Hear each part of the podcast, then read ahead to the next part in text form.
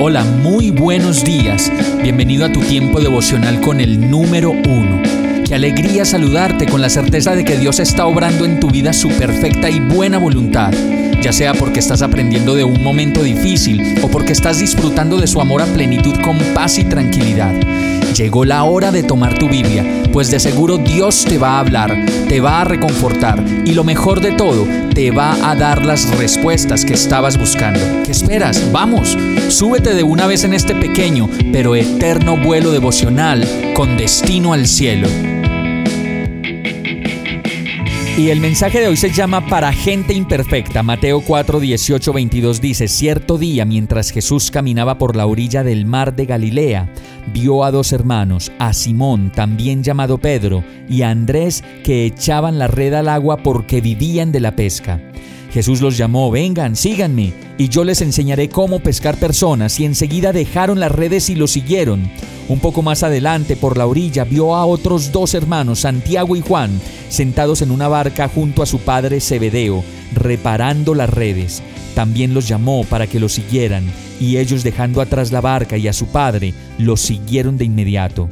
Como nos podemos dar cuenta en este verso de Mateo, inicialmente Jesús llama a Pedro y a Andrés, quienes estaban trabajando, y dice que ellos inmediatamente siguieron a Jesús. Y qué bueno que pudiéramos nosotros hacer lo mismo, sin titubeos y sin demora, por fin seguir a Jesús. Sigue diciendo el relato que después se encontró por la misma orilla con otros dos hombres, en este caso Santiago y Juan, quienes, dice la palabra, estaban en su barca remendando las redes, y aún así también los llamó, a lo cual ellos respondieron sin dudar.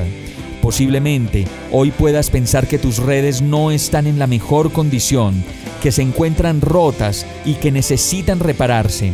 Y esas redes rotas pueden ser nuestra relación con nuestros hijos, con nuestros papás y hasta con los amigos. Y la verdad es que muchas veces nuestras vidas han estado completamente rotas.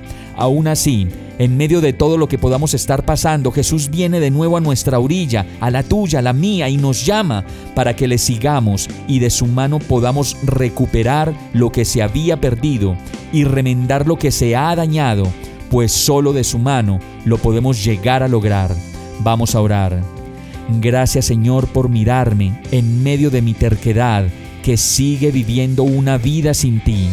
Ayúdame a reparar las redes de mi corazón y de las relaciones con las personas que amo. Te necesito, Señor. Decido seguirte, amarte y remendar mis redes con tu ayuda. Y todo esto te lo pido en el nombre de Jesús. Amén. Hemos llegado al final de este tiempo con el número uno. No te detengas, sigue meditando durante todo tu día en Dios. Descansa en Él, suelta los remos y déjate llevar por el viento suave y apacible de su Santo Espíritu. Solo compártelo con quien lo necesite y ames. Hoy, de la mano de Dios, todo será un gran día.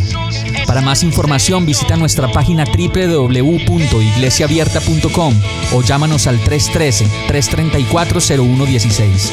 Oramos y rogamos para que cada día te enamores más de Dios y para que no pares de pasar todo tu tiempo con el número uno.